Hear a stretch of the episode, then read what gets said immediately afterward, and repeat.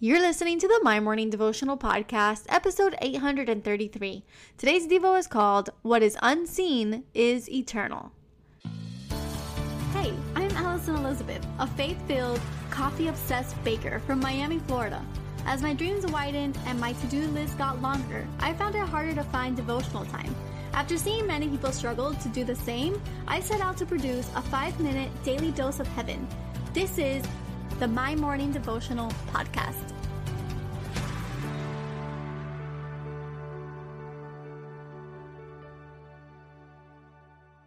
Good morning, everybody, and happy Wednesday. Welcome back to another episode of the My Morning Devotional Podcast. Officially at that halfway mark of this week, and the time is just flying by. I want to wish all of my teachers and teacher assistants a happy first day back, as most of you are starting to transition back into the classroom and getting those ready for your kids and your students for this year. So I just send a prayer your way because the summer is over, but it's just the beginning of a new fabulous school year where you get to impact and change the lives of so many people around you.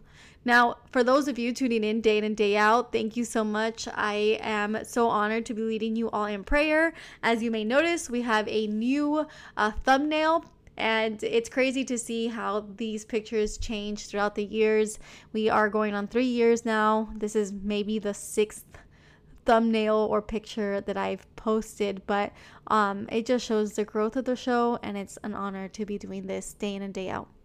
So today we're going to be focusing on a couple of different verses, but the main verse that we're going to be reading is Second Corinthians chapter 4, verse 18. It says, "So we fix our eyes not on what is seen, but at what is unseen, since what is seen is temporary, but what is unseen is eternal." I label today's Devo, what is unseen is eternal.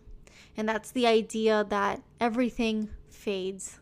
Seasons come, seasons go. Material things, they rot, they wither. Things don't last forever. But there is one thing that is eternal, and it is what is unseen. It's our faith. And so there is this idea that we can uh, build something that outlasts us. And it's called a legacy. And it's very true that we should be working towards leaving a legacy behind. And no matter how hard we work to preserve the things of our lives, the reality is that they may last a couple hundred years, maybe even a couple thousand years, but it will not last forever. I went to Italy, as you guys know, and there all of the buildings are so much older than what we have here in Miami, obviously because of the history on that side of the world. And you can tell through the architecture that these things and these buildings and these marble statues, they're all old, but they've been preserved so nicely. And it's amazing to look at and just imagine for a second as you're walking down the street of what it would have looked like back in the 1300s or what it would have looked like back in the 1500s or even uh, 100 years ago during the war. Like, what would these streets have looked like? What kind of people would have been walking through these streets? And when you think about that for too long, it really brings a little bit of anxiety, if I'm going to be completely honest, because it's a crazy thought to think that there is one way of life one day, and then hundreds of years later, there's a completely new way of life. But what's beautiful about looking back and reflecting is that there has been this linear way of living throughout the past couple thousand years. And that is through the faith that we share in Jesus Christ. And that has been a constant. So no matter what changes, fashion, food, politics, policies, whatever it is, there's still this linear belief in our Lord that you can trace back to Jesus and even before that with the Jewish line. All of this to paint a picture that what you have today, the house that you're living in, the car you're driving, the clothes you're wearing, all of these things are beautiful gifts from God. I believe that everything has been given to you, but at the same time, it's physical. It's not going to be here forever. Isaiah chapter 40, verse 8 says, The grass withers and the flowers fall, but the word of our God endures forever. 1 Timothy chapter 6, verse 7 says, For we brought nothing into the world, and we take nothing out of it.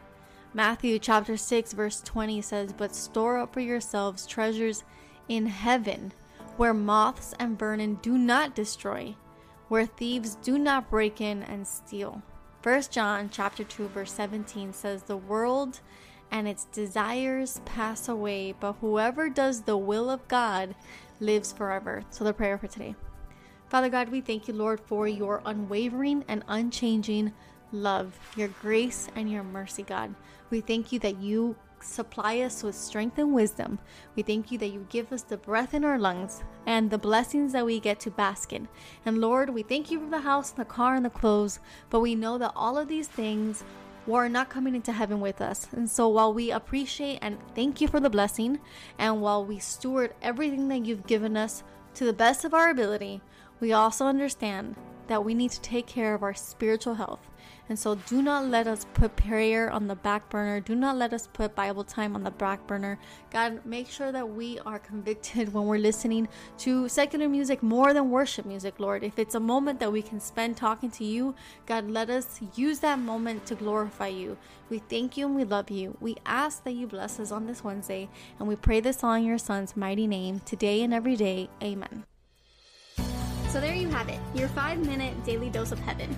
Thank you for tuning in today. I pray these devotionals empower you to take on your day. Make sure to follow the My Morning Devotional account on Instagram at My Morning Devo. There you will find quick links to subscribe to our podcast and the written devotionals. Until tomorrow, I pray that not only your latte is strong, but your love for Jesus is stronger.